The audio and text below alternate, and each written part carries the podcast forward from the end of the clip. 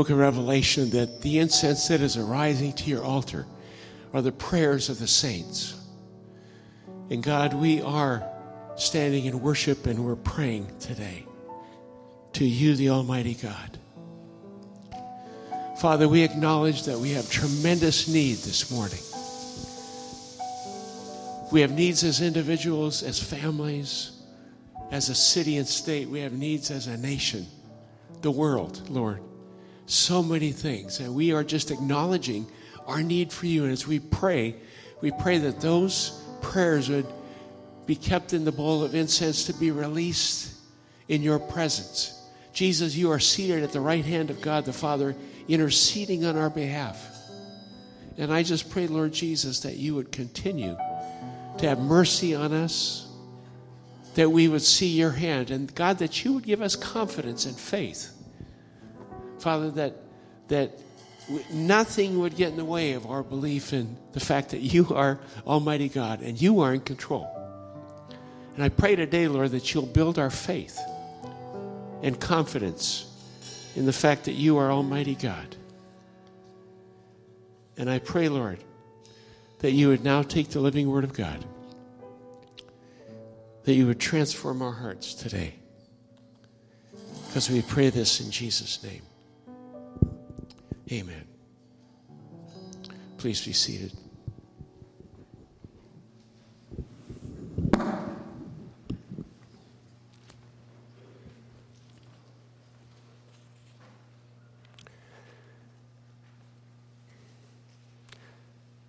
A platoon of soldiers was led by their commanding officer to a section of roadway, and he told them that this area of road was soon going to come under enemy attack. And he said, Our job is to hold the road and stop the enemy advance. And he told his soldiers, I want you to dig foxholes and prepare. Well, after about a half an hour of, of, attempting to dig in soil that was mostly clay and rock, one young soldier, he was a clerk who was more used to fax machines, email, and computers than picks and shovels, went up to the officer in charge and asked, Wouldn't it be easier to just attack the enemy and make them dig the foxholes? That's the easy way out. You know, we are in a battle. We're in a war. War is hard, war is difficult.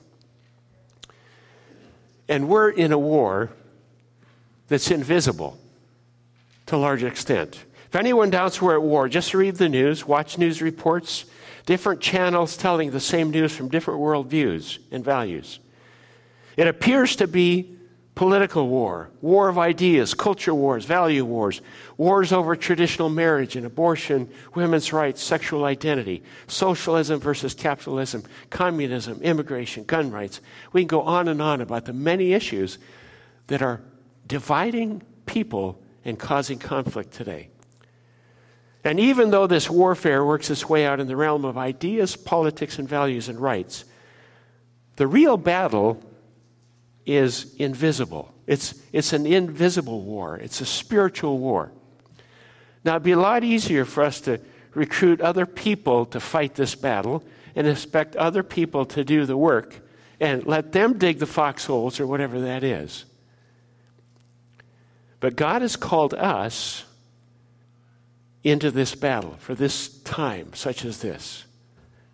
I don't know if you've ever looked at history and thought about the best time you'd like to be alive, whether it's the, the coming over and starting this country in the early 1600s or the 1700s, or during the boom of the 1800s or 1920s, roaring 20s. You can think about all those times in history and say, you know, it would have been really fun to be alive back then. Well, you know what? We are alive today. We are here today for a purpose. It's not an accident that we are here. We are here. It's an invisible war. Ephesians 6:12 says, "For our struggle is not against flesh and blood, but against the rulers, against the authorities, against the powers of this dark world, and against the spiritual forces of evil in the heavenly realm." 1 Peter 5 8 says, Be self controlled and alert. Your enemy, the devil, prowls around like a lion, looking for someone to devour. There is a war, and we have an opponent called the devil or Satan. It's important to note, first of all, God, God is all powerful and God is sovereign. But Satan has an obvious influence and powerful presence in our world. What does God allow Satan to do? What, and what are the indications that this is a spiritual attack? In other words, how do we know it's the devil that's responsible? That's the question. And what are our weapons of warfare? What do we have in our arsenal to fight in the heavenly realm? Now, some people deny that Satan has any power, or they try to minimize his role in history and the affairs of people. And indeed, the Bible teaches us to worship God, but be aware of Satan. Worship God, be aware of Satan. As we begin to learn and to start to practice our God given responsibilities and giftings, our role that God has placed us in, the enemy, Satan, is going to become angry. And he may attack you personally. In John 10:10, 10, 10, interesting interesting verse that ends with, I have come that you might have life and have it abundant. But it starts with, the thief comes only to steal, kill, and destroy. The thief, meaning Satan, our enemy, has come to steal, kill, and destroy. God loves you and has a wonderful plan for your life. On the converse, Satan hates you and has a horrible plan for your life. And he attacks us. Fact. His mission is to destroy any and all good. Fact. Good versus evil is a battle that has raged from the very beginning of time. Fact. Satan is opposed to anything from God. Fact. Satan has none of the powers that God has. God is omnipresent, He's everywhere present. Satan is limited to one place at a time. God is omniscient, God knows all things. Satan has limited knowledge. In fact, when we look back in the New Testament, it says that Satan thought if he murdered the Messiah, Jesus, he would win. But God fooled him. He played into God's hands. And because of the, the death, burial, and resurrection of Jesus Christ, salvation came to all of us. Satan thought he'd won. No, he hadn't. It was just, just the beginning just the beginning. 1 John 4 4 says, You, dear children, are from God and have overcome them, because the one who is in you is greater than the one who's in the world. Don't ever forget that. Greater is he that is in me than he that is in the world. When we receive Jesus Christ, ask him to come into our lives, the Holy Spirit indwells us. And that presence, that power, the Holy Spirit, God himself, is in us. And greater is that person and presence and power than Satan's power. That's the foundation that we start from. We have the power and authority to deal with Satan and his demons. That's why the title of the sermon is No Fear. No fear. We have so much fear today. So much fear.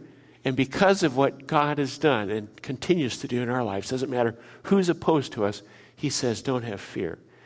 We need to be aware, not alarmed, aware of our enemy, but we need to be impressed with God. Impressed with God. We must strike a balance of the denial of satanic activity and on the focusing on it too much. Some people don't like to think about it. We need to be aware of it. We don't want to be preoccupied with Satan.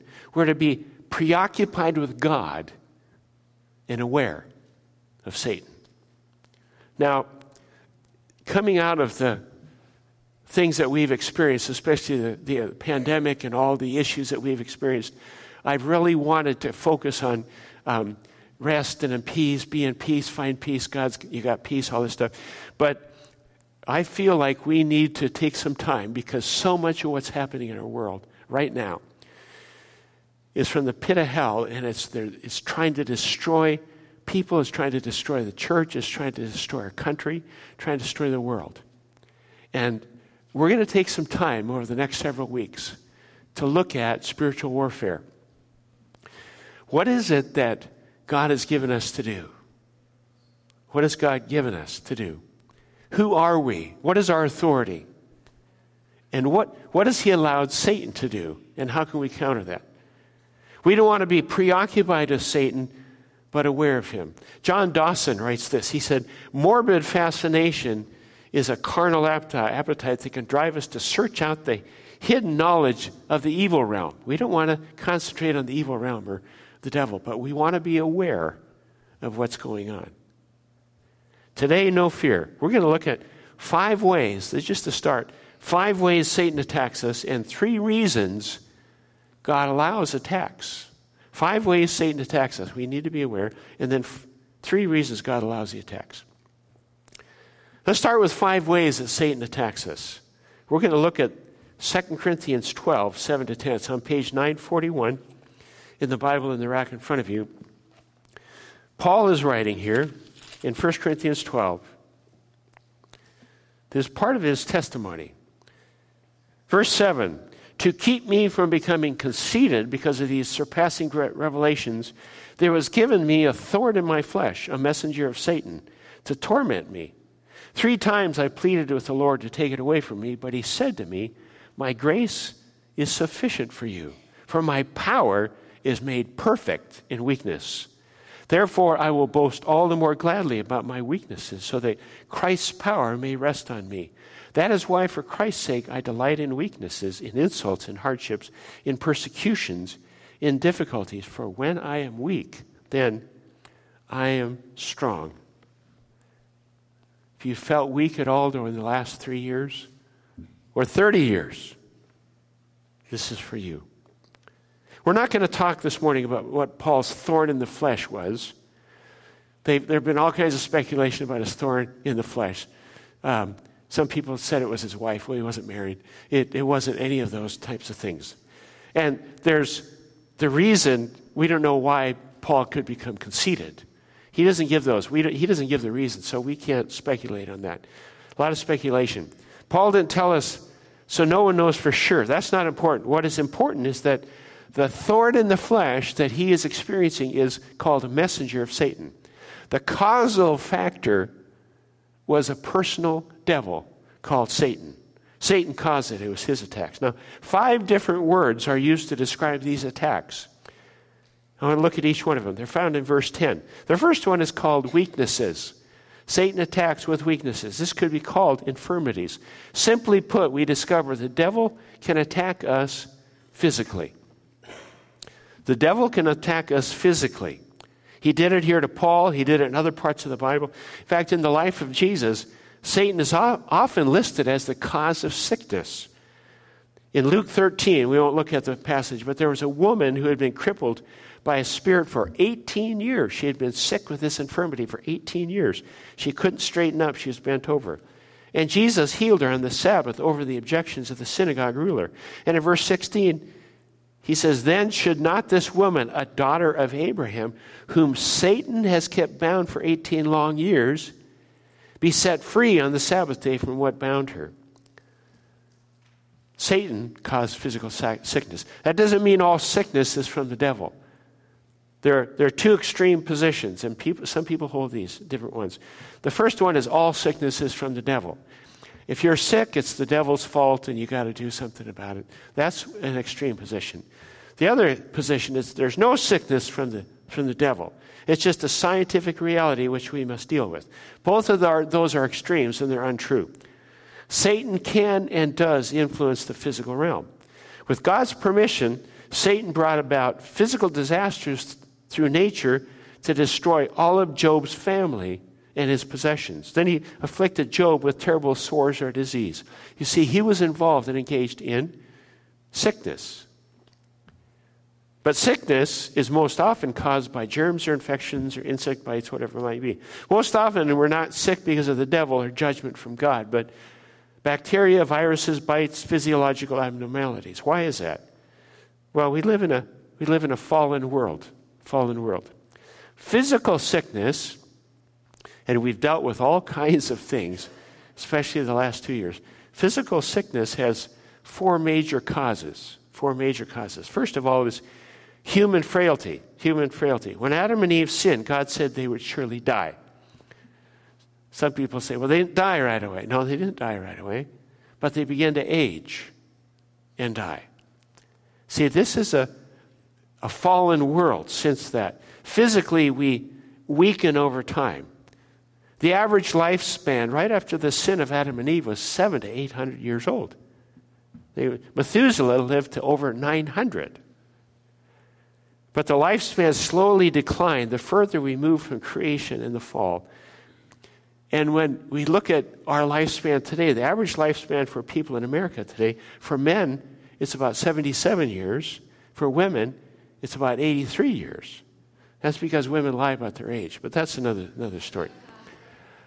Our bodies are finite and they break down. We lose muscle, we gain fat, we have to wear glasses, our teeth get filled and replaced, our joints get stiff, gravity pulls us down, we get sags, bags, and wrinkles. Weakness, human frailty. And all of us, all of us like to be the exception. We don't want to extend our life, but eventually we will all die. There is, it's just a fact of reality. It's human frailty. Human frailty. Now, studies have shown that if you cut back on food consumption, you may live longer. So, so uh, you just be hungry all the time. You eat, eat less, but most of us would rather um, not be hungry and just die a little sooner. But that's, that's a whole other thing. One study showed that if during your whole life you exercise 30 minutes, 30 minutes four times a week, you will add to your lifespan an average of six months. Maybe you'd rather relax and go to heaven sooner. I, that's, that's up to you. But that's, that's the human frailty. Human frailty. Sickness can also come from physical abuse, and physical abuse can be abusing our bodies, improper diet, lack of exercise, stress, not enough rest. That can bring illness, and we all know that that can come. God, number three, sometimes brings sickness as a physical judgment to bring us to the realization of our need to repent and turn to God. And more often in the Old Testament, we see these kinds of judgments that are sent to the nation of Israel to get them to turn from sin and turn back to God. Realizing need. And finally, sickness can come from, number four, the devil. Come from the devil. When things look abnormal or unexplainable outside what we know as usual circumstances, Satan may be, may be the source of that sickness. Paul came to that conclusion.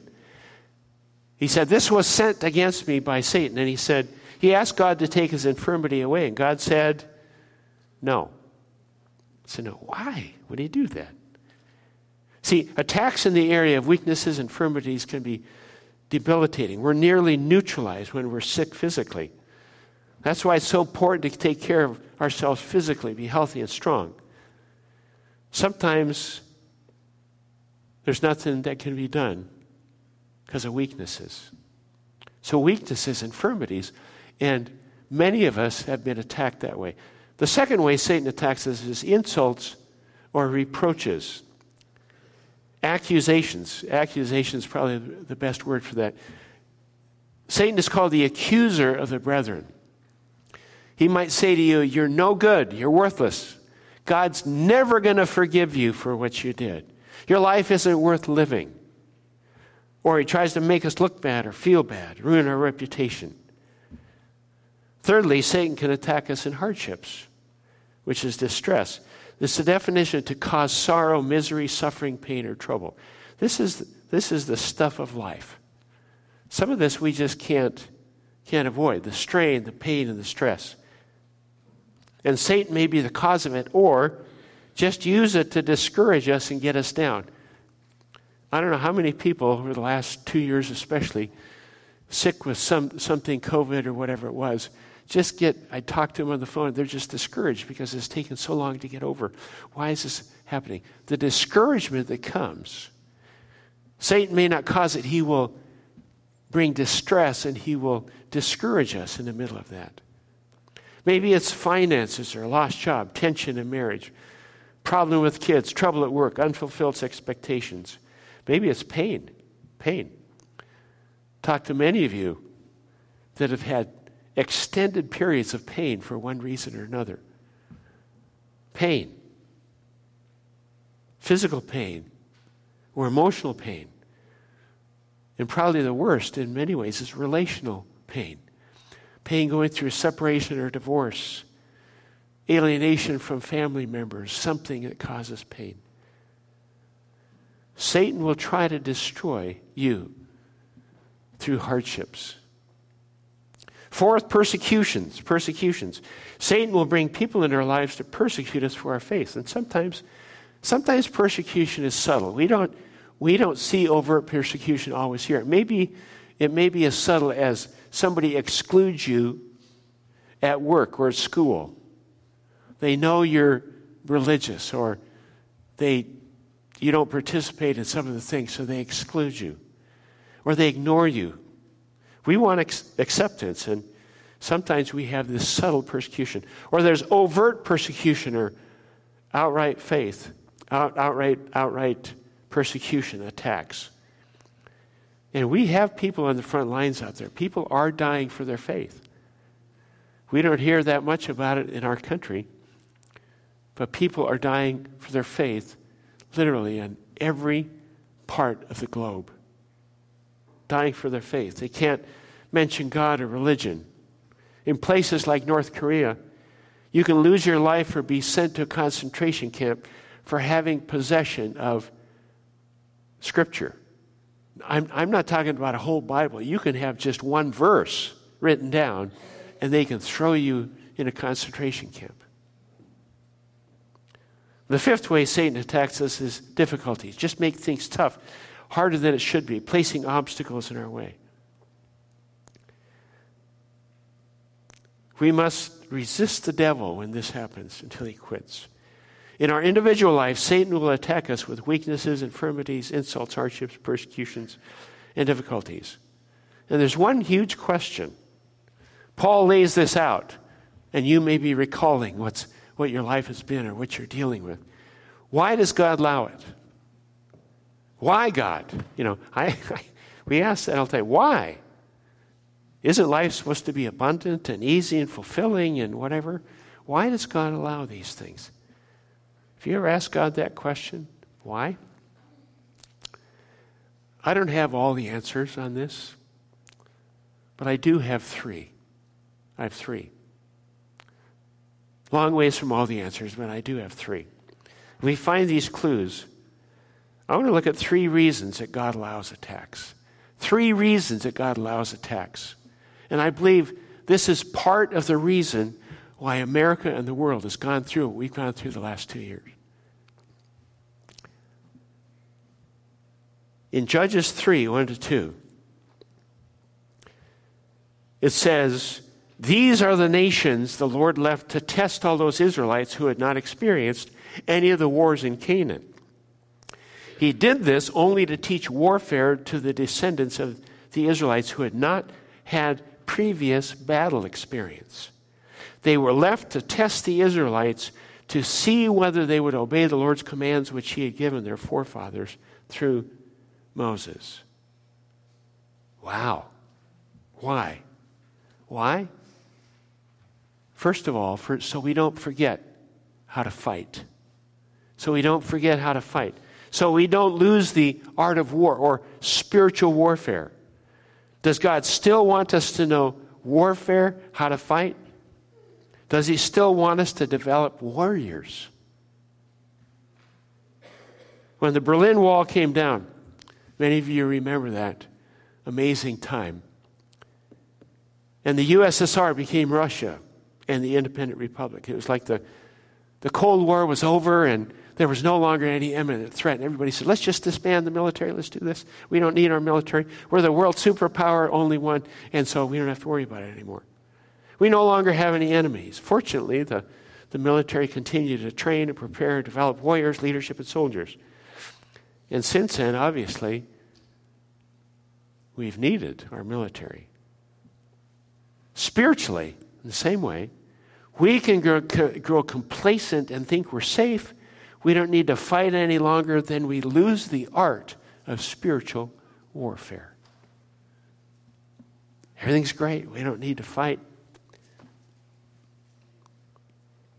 Lonely were the voices of the last 50 years calling us to do spiritual battle.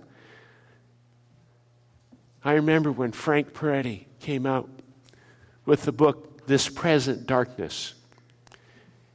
It was an amazing depiction, a fiction about what's going on in the heavenly realm, this present darkness. He, he wrote this book, and everybody got on the bandwagon with a great emphasis, sometimes overemphasis and preoccupation with spiritual warfare for a while.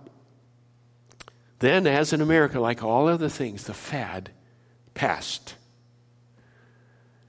Everything was going good.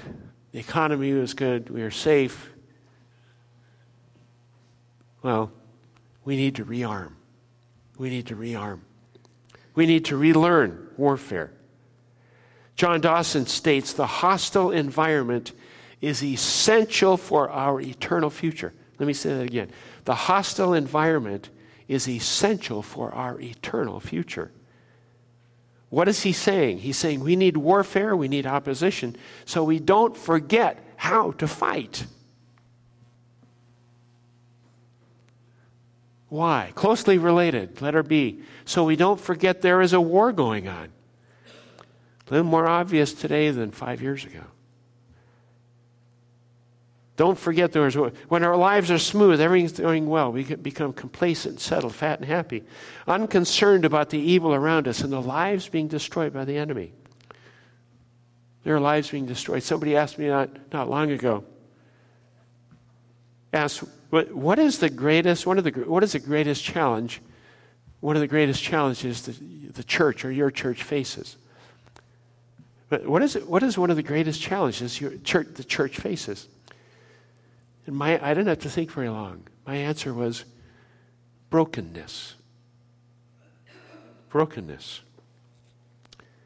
Broken lives, broken families, broken people. Eau Claire is just full of broken people. Broken by life, broken by the enemy, broken by so many things. Broken families, broken homes, broken lives. It's just all over.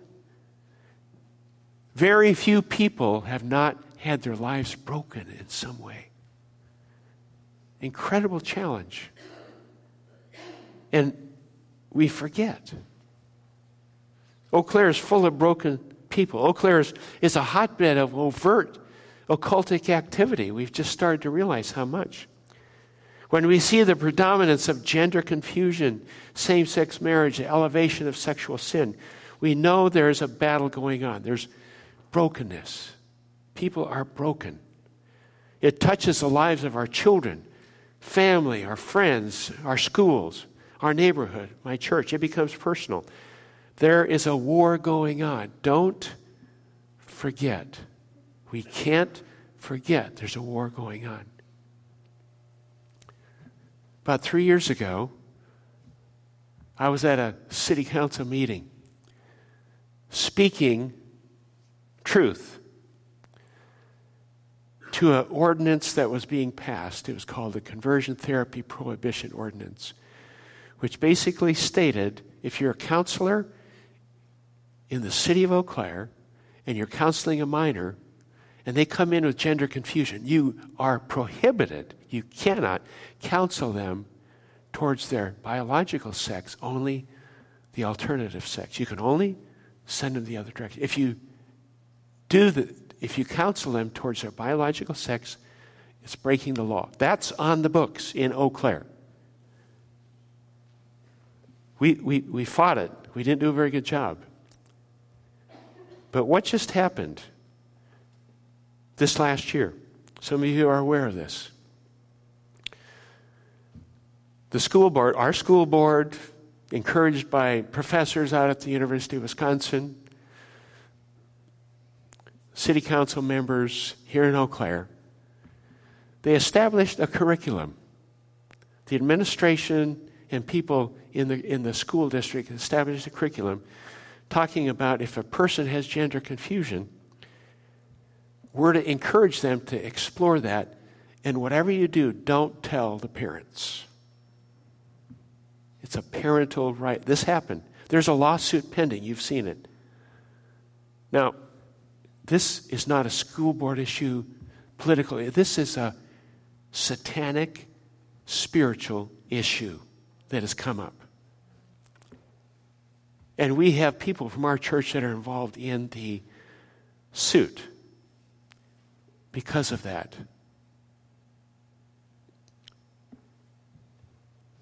That is happening here. Now, I thought everything was nice, you know. And, and let me just say something.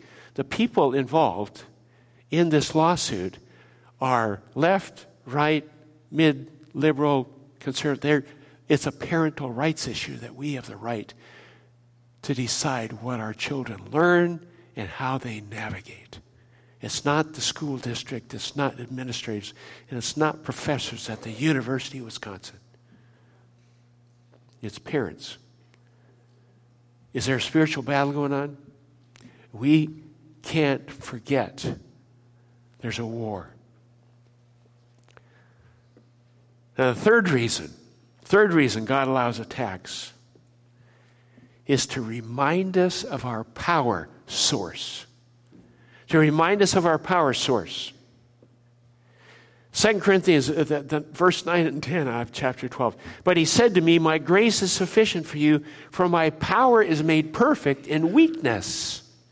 Therefore, I will boast all the more gladly about my weakness, so that Christ's power may rest on me. That is why, for Christ's sake, I delight in weaknesses and insults and hardships and persecutions, in difficulties, for when I am weak, I am strong. How can that be? In my weakness, I'm made strong. It's a power paradox that God's power is made perfect and strong in weakness. When I am weak, then I am strong. And he says, Therefore, I will boast all the more about my weaknesses.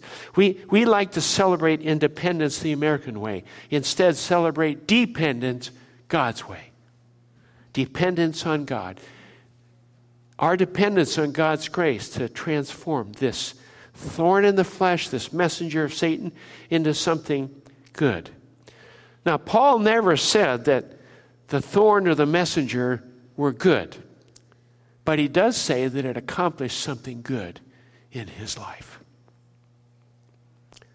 Only God can take what's intended for evil. Only God can take challenge. Only God can take negative things and turn them for good. How does he do that? I, I don't know. I don't know. Romans 8 28 says, And we know that in all things, all things, all things, God works for the good of those who love Him, who have been called according to His purpose. All things. No fear. Five ways God, Satan attacks us, three reasons God allows it. Ephesians 6 10 says, Finally, be strong in the Lord and in his mighty power. Remember, Jesus already won. This series is to become aware so we can win. No fear. No fear. Let's pray. Father, we thank you that you have given us a real life example of someone who dealt with all these things and was able to be victorious in the middle of all that. And I pray, God, that that you would encourage us, that we would see that there is a war. We're not going to forget how to fight. And we will be reminded of our power source. It's you. And that we would depend on you. Father, in many ways, we feel like we're in the minority. We need you desperately. And I pray, Lord Jesus, that you would strengthen us, that we would rise up with wings like eagles. We would, we would soar. We would walk and not faint. We would run and not stop in any way and that you would accomplish your will in our lives personally, in the lives of this church, in the lives of this community, Eau Claire. In Jesus' name. Let's stand, shall we?